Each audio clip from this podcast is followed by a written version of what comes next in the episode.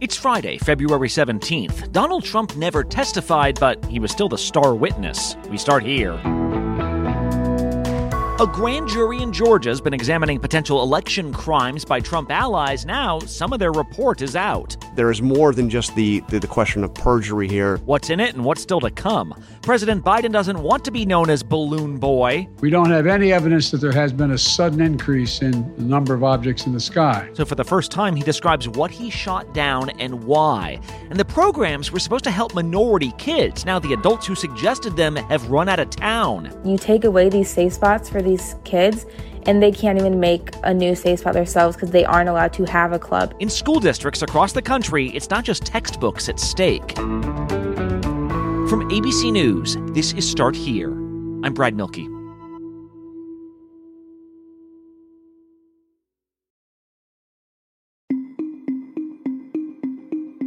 Ever since January 6th of 2021, there have been several groups looking into what went wrong. Congress, you know, the FBI and Capitol Police, of course. But the lie that this was all predicated on, this false notion that President Trump actually won states that he lost, was spread far beyond Washington. You know, fake news, fake polls, fake election. What we're seeing right now is an election being stolen. Yes!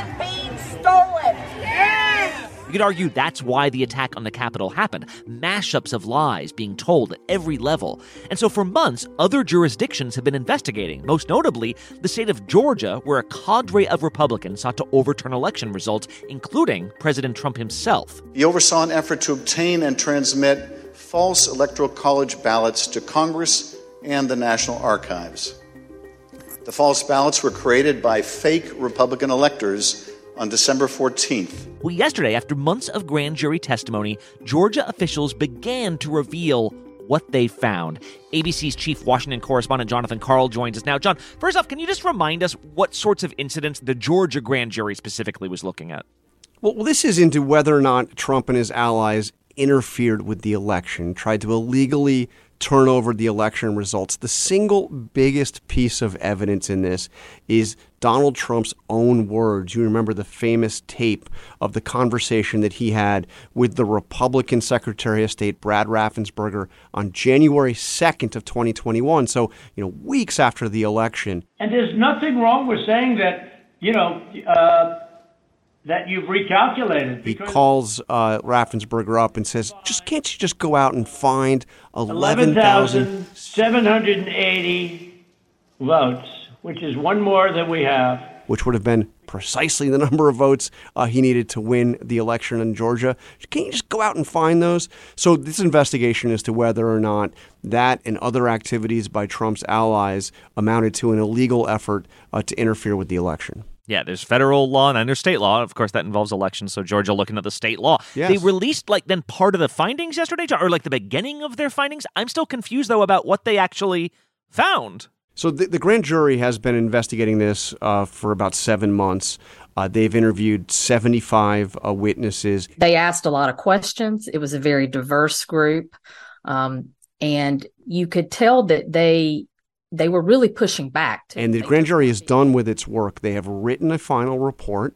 Only a portion of it was released by the judge. The, the DA in this case actually asked uh, for none of it to be released because they don't. The DA didn't want to prejudice uh, uh, any of the potential defendants in, in, in a case that may or may not come. We are asking that the report not be released because you having seen that report, decisions are imminent. So what the judge did is released a heavily redacted version of the report. It's only nine pages long. We can see that, but the redacted version doesn't say much, except there, there are two very notable points here, uh, Brad. One thing that this redacted version of the report says is that a majority of the grand jury believes that one or more of the witnesses, those 75 witnesses that testified, may have committed perjury. The second important point is the grand jury unanimously, all of them, uh, voted to say uh, that they did not believe uh, that there was any evidence of widespread election fraud that could have changed the results in Georgia.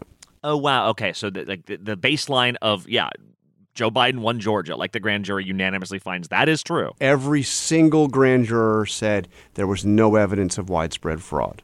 Right, and so then going back to the possibility of indictments, because a special grand jury can't indict anyone, but it can make recommendations to the DA about indictments. That's what everyone's wondering about, right? So if the whole thing here is, yeah, you know, we think people should be indicted for lying to us, okay, but doesn't that lead to the question of, yeah, but what are the actual findings of all this? This this wasn't just set up as a lie detector test. Like there were real questions to be answered here. The judge, in talking about uh, the release of this report, made it very clear that this grand jury, uh, in their report, I guess the part that's still redacted, uh, did uh, outline a series of recommendations that would include who should or should not be indicted. But there is more than just the, the, the question of perjury here. That there uh, there were at least some recommendations uh, that touched on the larger issue of the aftermath of the 2020 election in Georgia, the presidential election. And lastly, John, is there a sense that President Trump could be among those, like, or, or what what types of names could conceivably be here? Because we've heard people say, listen, if you're going to indict some people, but not Trump, like Trump was at the center of the whole thing. So, like, I don't know, is it possible a former president's on that list? It's certainly possible that Donald Trump would be on that list. As long as we know there are indictments, and we know there are indictments, it's hard to imagine who would be further up on the list, not just because of stature, but because of the substance of what occurred, than Donald Trump. And so he did not testify uh, before this grand jury, but you know he is uh, at the center of all of this. This was an effort to overturn a defeat in Georgia, his defeat in Georgia. Uh, there are also key players that were helping him in that effort uh, that did speak to the grand jury, and, and chief among those uh, would be Rudy Giuliani, who was very involved in the effort, and former White House Chief of Staff Mark Meadows. All right, Jonathan Karl, thanks so much. Thanks, Brad.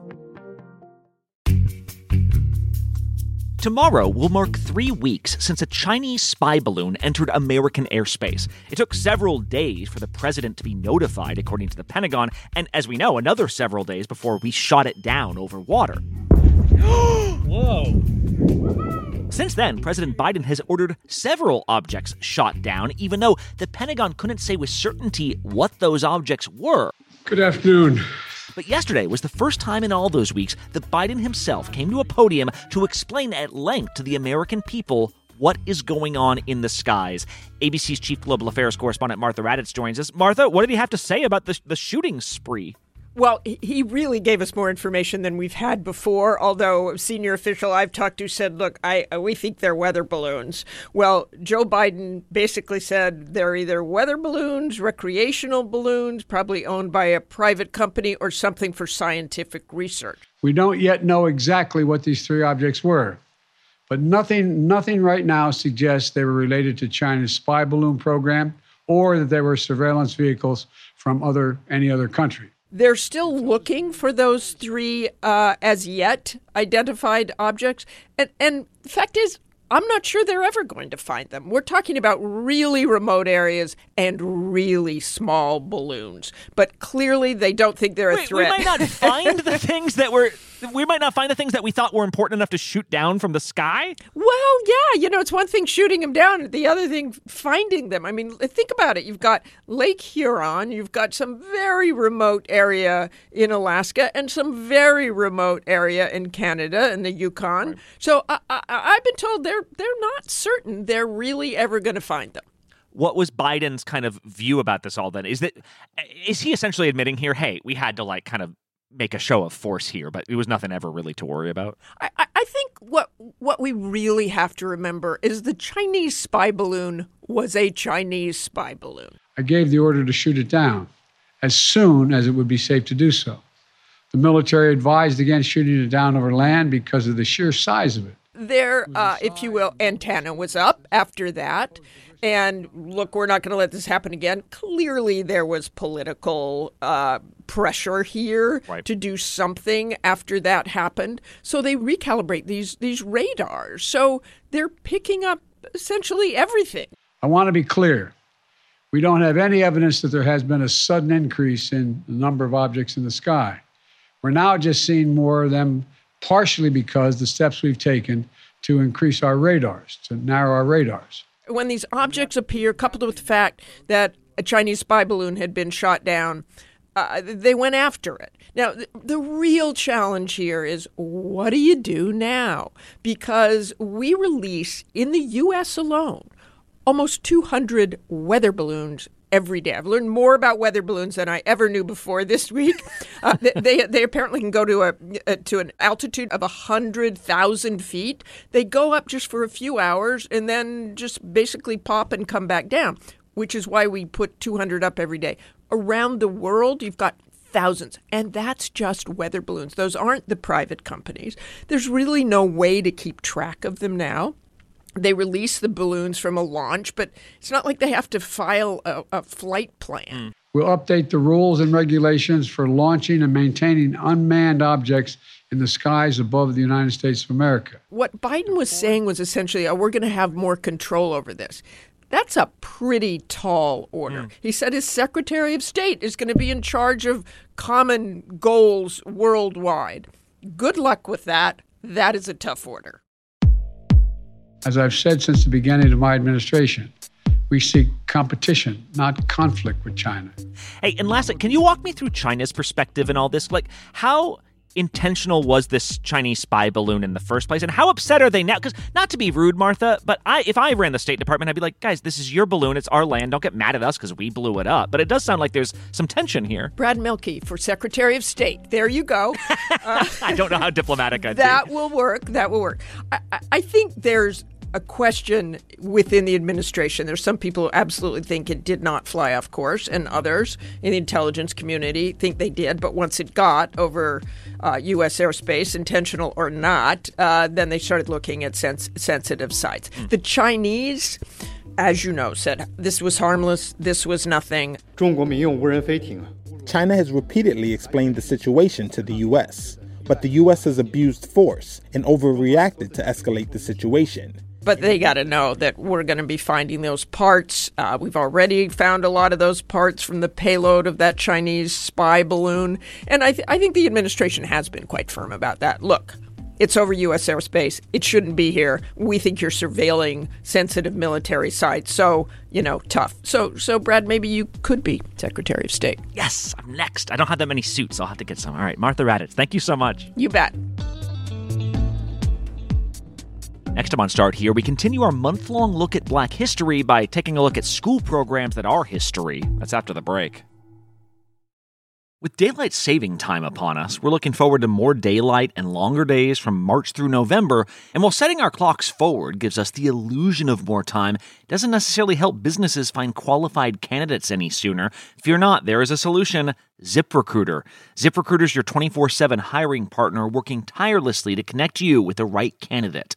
Once you post your job on ZipRecruiter, it gets distributed to over 100 job sites, ensuring you reach a diverse pool of qualified individuals. Their smart technology scans thousands of resumes, matching you with people whose skills perfectly align with your job requirements. Spring forward with a new hiring partner, ZipRecruiter, and find top talent sooner. See why four out of five employers who post on ZipRecruiter get a qualified quality candidate within the first day. Just go to this exclusive web address to try ZipRecruiter for free, ziprecruiter.com slash start here. Again, that's ziprecruiter.com slash start here. ZipRecruiter, the smartest way to hire.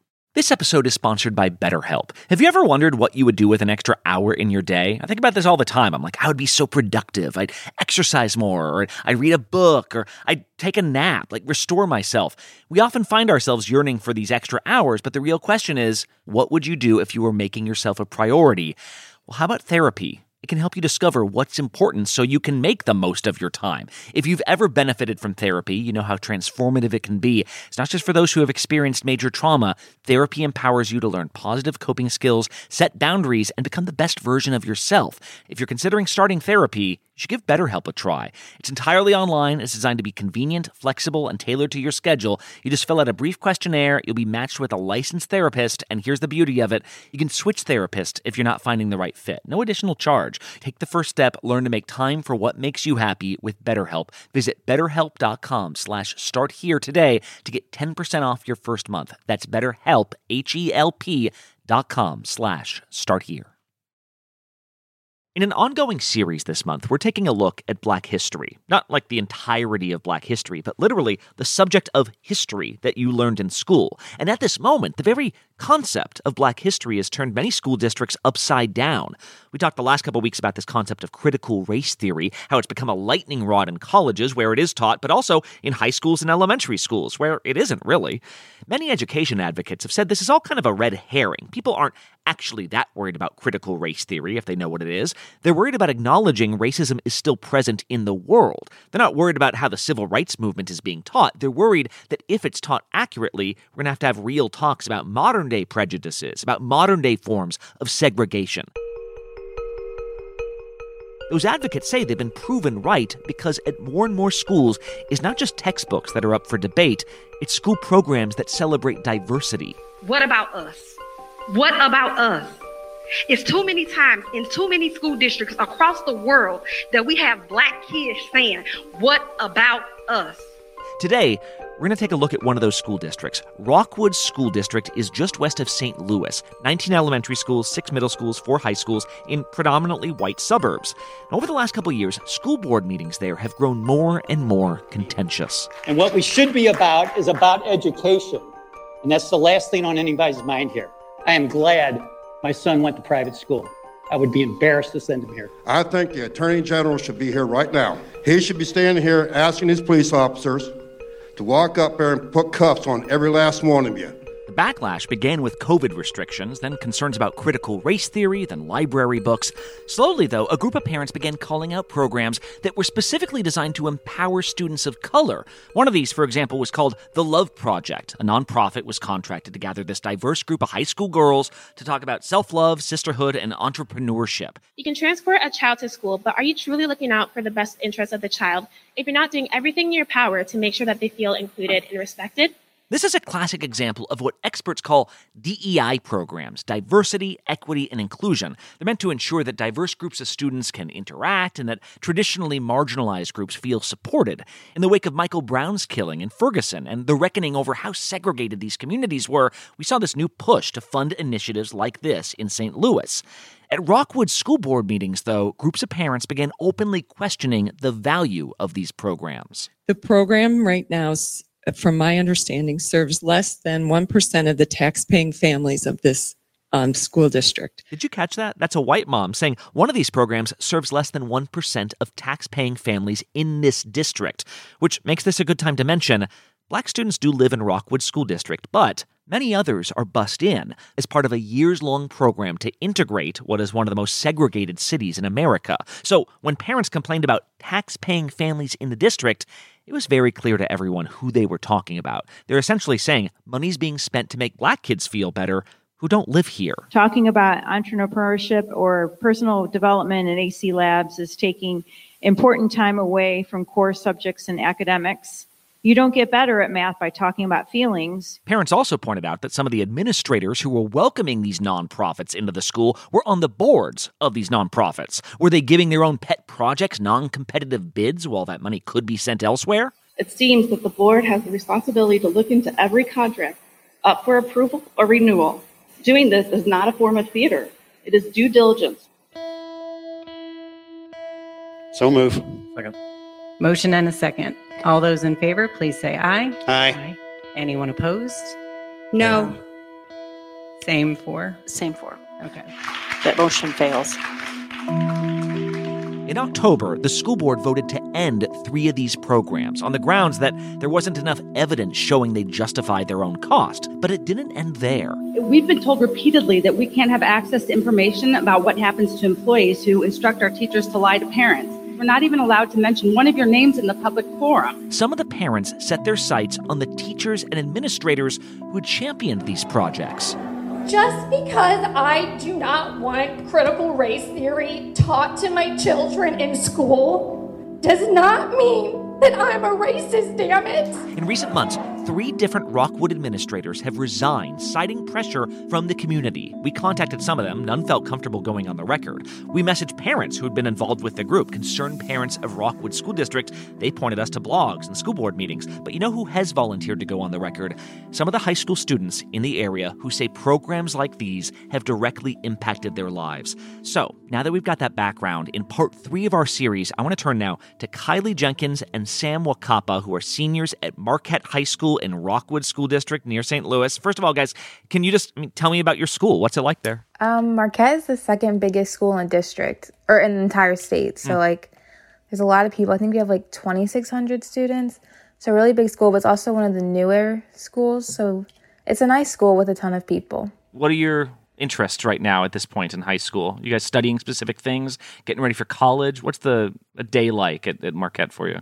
The majority of the seniors right now are really focused on graduation and getting ready for that and just like preparing for that. And yeah, it's a really good school. And the student body is predominantly white, right? So I am curious about some of these diversity programs. Then, uh, Kylie, you're president, and Sam, you're vice president of this club called MACC. What is that? So it's Marquette Academic and Cultural Club, and we call it MACC. So it, basically, we focus on promoting diversity through the school and offer a safe space to all students, although we are predominantly made up of African American students right now, just for them to talk about issues or anything they experience or anything going on in the world. So, like recently, we just talked about the Memphis beating. We've talked about other like landmark cases like George Floyd. Um, and then we also go on a college trip every year, and that's pretty much it. Wait, what's the, what's the college trip? Um, the purpose of our HBCU trips is just to just to showcase that there there are different opportunities out there. Like I went on our first trip, uh, I believe we went to Atlanta freshman year, and we hit all like the major HBCUs. We went to Clark Atlanta University, um, Spelman, Morehouse, and a couple others. And I just feel like it's just such an important opportunity for like all students to like get to like know when you're around people that like look like you, you can relate to a lot of things. And I just feel like going on this HBCU trip was just like very influential, and I really enjoyed it. Also, I just want to interject and say one thing. Last year on our trip, I know we had someone who previously wasn't looking at colleges at all. They just went on the trip to go on the trip. And then we had gone to one of the colleges and they're like, this is how much it costs. You have the academics and everything. And she applied right there on the spot, even though it's something she had never even thought that she would ever do before is go to college. But then, like, hearing it and actually, like, knowing and being knowledgeable of what a college is and what it can give her, she just applied on the spot. So, like life changing stuff in some regards, then. Like that can change a life. Yeah. Definitely. Wow. And with all these diversity programs that I mentioned getting cut at, at like the district level, is MACC, is that on the chopping block too, or is that safe because it's, it's more of a club than a nonprofit? Yeah, our club, it's a club, it's not a program, so we are financially independent from the school and from the district, so we receive no funds from the district also like unless we like violate some big rule, they can't shut us down. Our biggest like threat right now is that we don't have enough involvement because a large part of our club is seniors. So like if we graduate, then it's like Mm. who's left to continue to run our club. But that's our only threat right now. Like the district can't shut us down unless we like break some law or some rule that they have. Yeah, I just feel I just feel like if we if our program was to be cut, I just feel like what a detriment that would be to Marquette. Like if we didn't have a program like this, like I don't feel like students would feel represented in a school that is only eight percent black. What was it like when you heard that these programs were, were getting shut down by the school board? I feel like I personally never knew how white of a district we were. Like it was never something that was brought to my attention. I knew there were other schools that had higher counts of people of color, but I never thought it was like too pertinent of an issue until recently when I saw like how big of an issue it really was. And their argument for taking away these programs is that it's costing the district too much money and that these programs aren't available for all students. And these programs never said we are only for black students. It's just only black students have joined these programs. So the predominantly white parents are saying, why are we funding these clubs when our students aren't even a part of it and they can't be a part of it? But they're not looking at the fact that they can be a part of it. They just have not joined the clubs. But it's like you take away these safe spots for these kids and they can't even make a new safe spot themselves because they aren't allowed to have a club in middle school. So now, if you're in sixth grade, you have to wait all the way until you're in ninth grade to be able to have a safe space again. Yeah, does it feel like a safe space? Like like as these conversations about race get so intense, I, I know that some of them are at school board meetings. You guys aren't necessarily there, but like, does that end up making black students feel less welcome during the day? I feel like Marquette is better. So Eureka is our more rural school. It's not super rural, but it's like the most rural school we have. And that is a school that is like constantly, we're seeing the most issues with that school when it comes to race. Eureka had people write on the like bathroom doors coloreds only and whites only. Wow. And this happened just recently. So I feel like, like I know at Marquette there hasn't been anything like that that I've experienced, but I know like for Eureka for that to happen, no one really is that surprised that it's happening there. Hmm. And that feels connected to you. Definitely to like have this come up when we're in like the midst of all this tension with diversity and equity and inclusion initiatives. I think definitely that happening right now is just is just crazy to me because Mm. it just shows that the district's like ability to like handle racism is like it's been hampered because we've lost that leadership. Like literally our DIE committee office is is empty. Like we have no way to combat this. I just feel like we need more resources in order to like prevent something like this from happening again. Okay, last question for you. So you guys are seniors. What's uh what's next though? Like you are gonna like leave this behind at the end of the spring, right? What happens next? I'm moving to Texas um in the summer and I'm going to be attending community college in Texas and then from there I'll be transferring to a four-year college. Preferably a HBCU. Oh, really? And again, that's something that's like crossed your mind. It's like I would like to be on like a historically black college campus. Of course, of course. Um, for me, I'm only leaving it behind for like five years. I'm actually going to University of Memphis, and the main reason I chose to go there is because it is 55% people of color, and I knew I had to get out of here. So that's why I'm going there. Like that was a real part of your decision. Was like I want to be around more people of color. Yeah, that was.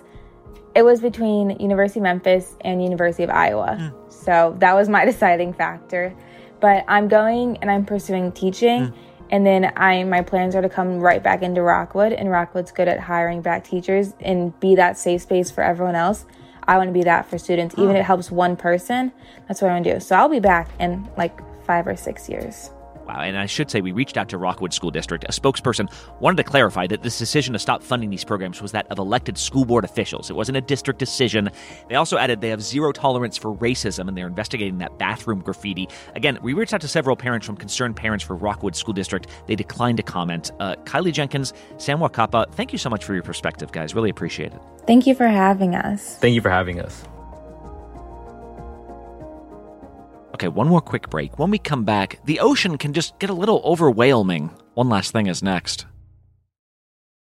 Hey, I'm Andie Mitchell, a New York Times bestselling author. And I'm Sabrina Kohlberg, a morning television producer. We're moms of toddlers and best friends of 20 years. And we both love to talk about being parents, yes, but also pop culture. So we're combining our two interests by talking to celebrities, writers, and fellow scholars of TV and movies. Cinema, really. About what we all can learn from the fictional moms we love to watch. From ABC Audio and Good Morning America, Pop Culture Moms is out now wherever you listen to podcasts. And one last thing. We all have different musical tastes, but everyone seems to love a whale song.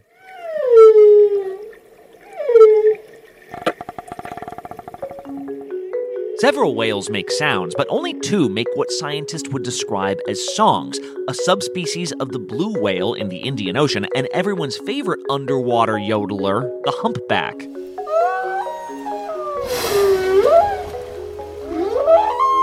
Well, down in Australia, these songs used to be ubiquitous enough for impressions.